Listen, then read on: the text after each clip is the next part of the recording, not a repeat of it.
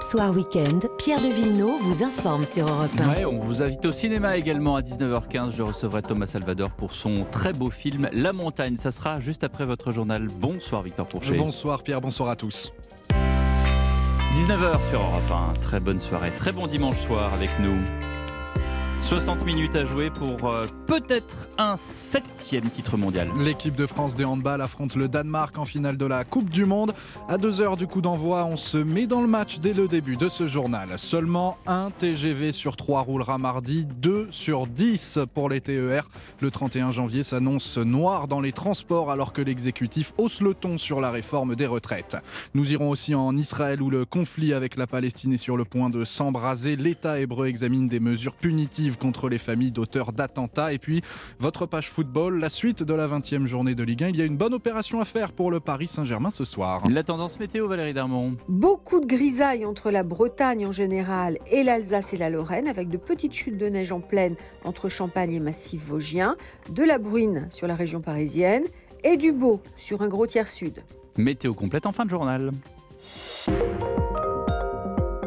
Un parcours sans faute jusqu'ici. Et pourquoi, un, pourquoi pas d'ailleurs, un sacre mondial ce soir? Ce serait le septième pour l'équipe de France de handball qui s'apprête à défier le Danemark en finale de la Coupe du Monde. Europe 1 radio officielle de cette compétition. On file à Stockholm retrouver notre envoyé spécial sur place, Martin Lange. Bonsoir Martin.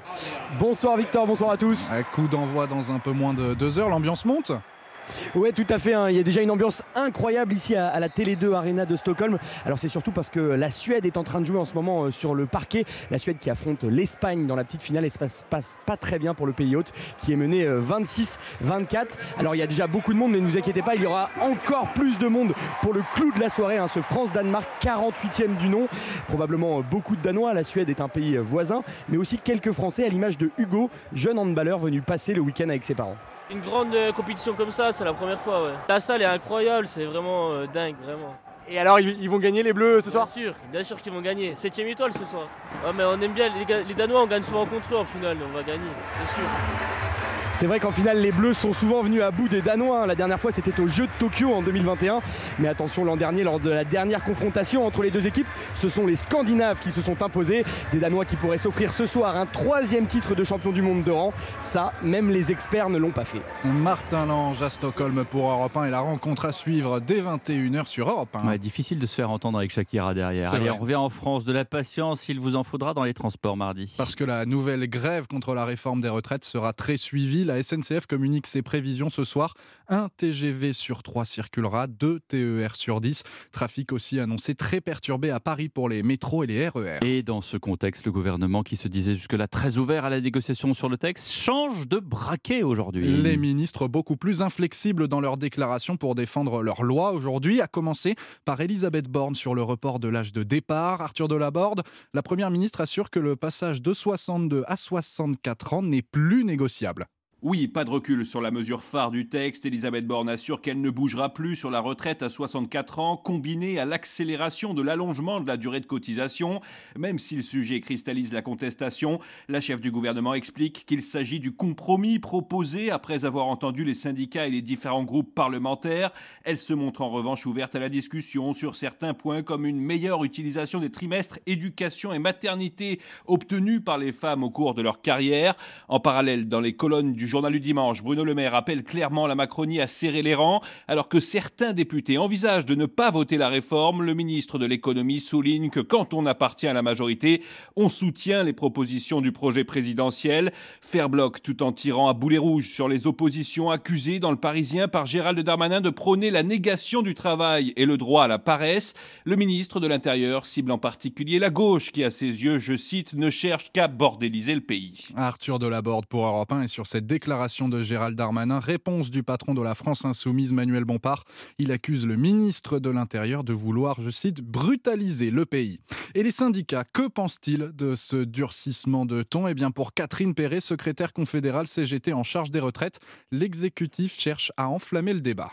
Je pense que ce gouvernement met le feu aux poudres et porte la responsabilité d'un mouvement social qui va s'amplifier. C'est de la provocation. Madame Borne euh, n'arrête pas de mentir puisqu'il n'y a pas eu de négociation avec les syndicats, il y a eu des échanges. On n'a jamais eu à parler justement de l'âge légal. Ce gouvernement, plus il parle, plus il y a de gens qui sont euh, convaincus que la réforme est mauvaise. Il y a de plus en plus de gens qui disent qu'ils vont rejoindre les manifestations. La conjugaison de la détermination des gens à être dans la rue 31 janvier et le travail des parlementaires d'opposition à l'Assemblée dès lundi vont conduire au gouvernement à retirer cette réforme qui est injuste. Catherine Perret, secrétaire confédérale CGT en charge des retraites jointes par Inès Zegloul pour Europe 1. 19h05 sur Europe 1. Le souvenir maintenant de ces 20 000 déplacés et de ces 1600 déportés aujourd'hui à Marseille. Et il y a 80 ans, les nazis aidés par la police française rasaient un quartier entier du centre-ville de la cité phocéenne.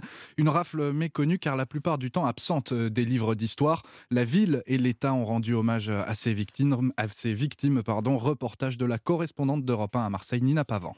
Le 3 janvier 1943, Heinrich Himmler donne l'ordre de détruire ce qu'il appelle une sous-ville, une porcherie. Aujourd'hui, Marseille se souvient de ces milliers de familles juives et immigrées expulsées de chez elles en pleine nuit et pour certaines envoyées dans les camps de la mort.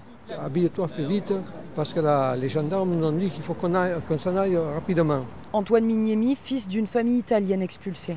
Le souvenir que je garde, c'est la tête décomposée de mes parents. On m'en fout dehors euh, et ensuite vous apprenez que votre maison est dynamitée et détruite. Pascal Longo, vous êtes l'avocat marseillais qui a déposé plainte pour crime contre l'humanité au nom des victimes de la rafle du Vieux-Port. Il aura fallu donc attendre 2019 pour obtenir une vraie reconnaissance. Oui, c'est évidemment tardif. Viendra ensuite peut-être, et je l'espère, les paroles euh, du président de la République ou du Premier ministre qui viendra affirmer qu'il y a eu crime contre l'humanité à Marseille. Il y a la rafle du Veldiv et euh, la rafle du Vieux-Port euh, et de Marseille. Devant l'opéra, des hommes, femmes et enfants sont rassemblés de force ce week-end de janvier 43. Aujourd'hui, une stèle leur rend hommage. D'autres seront installés dans chaque quartier détruit. Nina Pavant à Marseille pour Europe 1. Et puis on l'a appris tout à l'heure, Raphaël Dupont-Moretti, fils du ministre de la Justice Éric Dupont-Moretti, a été mis en examen pour des violences conjugales. Il avait été placé en garde à vue jeudi après s'être rendu lui-même à la gendarmerie de Courchevel la nuit précédente. 19h07, on marque une pause juste après. Plus d'isolement, fini les arrêts de travail, 100 jours de carence, les règles si vous attrapez le Covid-19. On vous explique tout dans un instant. Europe Soir Weekend. Pierre de Villeneuve. 19h10, la suite du journal de Victor Pourchet sur Europe 1. Ça n'est pas une décision prise comme ça à la légère. Le nombre de contaminations au Covid a chuté en un mois. Alors les règles vont s'assouplir et changer au 1er février. De 20 000 cas à moins de 5 000 par jour en moyenne. Moins de 16 000 personnes sont hospitalisées aujourd'hui contre près de 25 000 fin décembre. Alors oui, c'est toute une série de mesures entrées dans notre quotidien qui évolue mercredi. Caroline Baudry fait le point pour Europe 1. Jusqu'à présent, un travailleur positif au Covid-19 n'avait qu'à se signaler sur le site de l'assurance maladie. En quelques clics, il recevait un arrêt de travail à transmettre à son employeur. Les indemnités journalières étaient versées sans délai de carence. Chaque jour d'absence était donc rémunéré. Il devra désormais passer par la case médecin pour obtenir, si besoin, un arrêt qui prévoit trois jours de carence avant versement des indemnités. Terminer également l'isolement systématique des personnes positives et le dépistage des cas contacts asymptomatiques. L'assurance maladie précise que les gestes barrières sont recommandées comme pour toutes les infections respiratoires. Enfin, l'enregistrement des résultats des tests sur la plateforme SIDEP sera soumis au consentement des patients. Et dès mardi, l'identification des cas positifs et le traçage des contacts gérés par l'assurance maladie cessent définitivement. Les explications de Caroline Baudry pour Europe 1 a noté que le dispositif d'activité partielle pour les salariés vulnérables est prolongé pendant un mois. Il permet aux personnes les plus fragiles face au Covid de ne pas travailler tout en restant en partie payées. Massa Amini, assassiné en martyr. C'est comme cela que l'a qualifié euh, Emmanuel Macron dans une vidéo publiée sur Twitter sur fond de tensions diplomatiques avec Téhéran. Pour rappel, la mort de la jeune femme lors de son arrestation par la police des mœurs est à l'origine des grandes manifestations anti-régime dans le pays. L'actualité internationale au Proche-Orient et le gouvernement israélien hausse le ton après un week-end meurtrier. Deux attaques armées de jeunes Palestiniens contre des civils, c'était hier. En réaction, une série de mesures punitives ont été annoncées par l'État hébreu. Elles ciblent notamment les familles d'auteurs d'attaques anti-israéliennes. Ariane Ménage, vous êtes la correspondante d'Europe 1 en Israël. Où en est la situation aujourd'hui? Oui, les tensions sont toujours très vives. Aujourd'hui, un Palestinien a été tué près d'une colonie en Cisjordanie. Il était armé, affirment les forces israéliennes. Ce matin, elles ont mis sous scellé la maison de l'auteur de l'attentat de Jérusalem-Est. Elle devrait ensuite être détruite. Cette mise sous scellé était l'une des mesures annoncées par le gouvernement Netanyahou. Il prévoit aussi des sanctions contre les familles des auteurs d'attaques terroristes. Retrait par exemple des droits sociaux pour ceux qui en bénéficient, comme la sécurité sociale ou les allocations chômage. Une loi pourrait être déposée pour révoquer leur nationalité ou leur permis de résidence. Et puis autre annonce, faciliter l'obtention des permis de port d'armes pour les civils éligibles, par exemple les premiers secours, et surtout renforcer la colonisation dans les territoires palestiniens. C'est dans ce contexte qu'Anthony Blinken va rencontrer à partir de demain Benjamin Netanyahou et Mahmoud Abbas. Le chef de la diplomatie américaine fait d'abord escale en Égypte, où la récente escalade de violence sera au cœur des discussions. La correspondante d'Europe en Israël, Ariane Ménage. Le pape François condamné lui ce midi la spirale de la mort grandissante dans la région. Il appelle les deux parties du conflit israélo-palestinien à s'engager dans la recherche sincère de la paix. Aux États-Unis, la police de Memphis démantèle l'unité impliquée dans l'arrestation de Tyre Nichols. Cet Afro-Américain passé à, tabac est mort lors d'un contrôle de police. Sa famille a salué une décision appropriée et proportionnelle à cette mort tragique, mais aussi décente et juste pour tous les citoyens de Memphis. 7,73%, c'est la participation famélique enregistrée par les élections législatives en, en Tunisie à 15h. Il y a un mois, le premier tour avait atteint la barre des 11% à peine. C'était un record mondial. et puis je rajoute à cette actualité à l'étranger que la Turquie pourrait approuver la candidature de la Finlande à l'OTAN. C'est ce que aurait déclaré le président turc Erdogan, alors que euh, on en discutait encore avec l'ambassadeur de Turquie en France euh, vendredi soir. Eh bien, cette question était extrêmement épineuse euh, vu l'attitude de, des pays nordiques face au régime d'Ankara. On passe au sport. Et Novak Djokovic. On a encore dans la raquette. Le Serbe s'est imposé en finale de l'Open d'Australie contre le Grec Stefanos Tsitsipas. 22e titre du Grand Chelem pour lui. Il égale le record de Rafael Nadal et récupère au passage la place de numéro 1 mondial. Du foot de la Ligue 1, suite de la 20e journée. Et l'Olympique lyonnais se relance enfin en battant à l'instant le mal classé Ajaccio sur le score de 2 buts à 0. Ce soir, le Paris Saint-Germain joue contre Reims. Vous suivrez ce match pour Europe 1, Cyril de la Morinerie. Avec les matchs nuls de Lens et Marseille hier, le, PSG a un bon coup à faire, Cyril. Oui, c'est simple. Si Paris s'impose ce soir, le club de la capitale aura 5 points d'avance sur son poursuivant direct Lens. Une bouffée d'air frais pour Paris qui, ces derniers temps, avait laissé des points en route. Deux revers en un mois contre Lens, justement, et Rennes. C'est donc une occasion en or à ne pas manquer. En face, c'est un adversaire modeste. Le Stade de Reims, 11e, n'a plus marqué un seul but à Paris en 6 rencontres. Et puis le PSG récupère tout de même Lionel Messi, ménagé en Coupe de France, pourra s'appuyer sur Kylian Mbappé, auteur d'un quintuplé lors de son dernier match. Donnarumma sera de retour dans les buts. Paris a donc tout intérêt à s'imposer car le calendrier s'annonce très chargé. Montpellier, Toulouse, Marseille en Coupe de France, Monaco. Puis le choc face au Bayern de Munich, huitième de finale allée de la Ligue des Champions sur Europe 1. Les Parisiens veulent monter en puissance. Rien de mieux que de faire sauter les bouchons face au club champenois. Cyril Delamorinerie pour Europe 1. Et puis je vous rappelle les autres résultats de la journée. Nice a battu Lille 1-0. Toulouse a battu Strasbourg sur le score de 2-1. Le carton de Brest 4-0 contre Angers. Beaucoup moins de buts entre Clermont et Nantes 0-0. Et puis Montpellier s'est imposé 2-0 contre Auxerre. Bonsoir Lionel Rousseau. Bonsoir Pierre de Villeneuve. J'imagine qu'on en parle de cette 20e journée de Ligue 1. Bien sûr, la Ligue 1, c'est notre fonds de commerce, comme vous le savez, dans cette émission, le vendredi, le samedi, le dimanche, mais du lundi au jeudi également, en quotidienne entre 20h et 23h. La Ligue 1 avec PSG Reims, mais exceptionnellement ce soir, mais le jeu en vaut la chandelle parce que c'est un événement, nous ferons la patte belle la part belle au match de hand, la finale bah entre la France et le Danemark, eh qui va démarrer à 21h. Évidemment. Avec notre envoyé spécial en direct de Stockholm. Et pour le coup, et pour cette occasion, on a convié un casting et des invités de rêve, un casting formidable.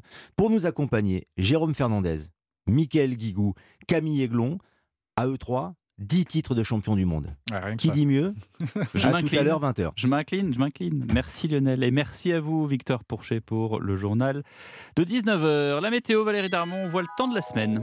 Alors, ce lundi, une nouvelle perturbation touche la moitié est de la France. Elle est faible, elle donne un petit peu de pluie et quelques chutes de neige sur les plateaux lorrains et les Vosges, des 300 mètres d'altitude. Pour le reste, c'est très nuageux et les températures ne seront pas encore dans les normales. Attention, chaussée glissante dans les Ardennes. Mardi, les nuages restent nombreux, mais il ne pleuvra plus et les éclaircies pourraient se développer enfin sur la partie ouest du pays et sur tous nos reliefs. Ce premier jour de février, c'est-à-dire mercredi, verra les températures remonter à un niveau de saison. On a quand même une nouvelle faible perturbation, la seconde de la semaine, qui va apporter un temps gris et humide en Alsace, dans les Vosges, le Jura tandis que les éclaircies vont revenir sur la partie ouest toujours. Même chose d'ailleurs pour jeudi et vendredi. Résultat, normalement, le beau temps anticyclonique s'impose pour le week-end prochain. C'est le début d'ailleurs des vacances, donc ça tombe bien. Merci Valérie Darmon. Et puis Europe 1, c'est aussi l'information en direct. On apprend à l'instant que quatre personnes sont mortes dans l'incendie de leur maison en Mayenne. C'est le parquet qui nous donne cette information. Plus de précision tout à l'heure dans le journal de 20h. Cinéma dans un instant avec un film, ça s'appelle La Montagne. Et je peux vous garantir que si vous faites partie de ceux qui euh, sont dans la mouvance de la grande démission, de vouloir larguer les amarres et de vivre une autre vie, eh bien écoutez cette interview avec Thomas Salvador, le réalisateur et l'acteur principal. A tout de suite.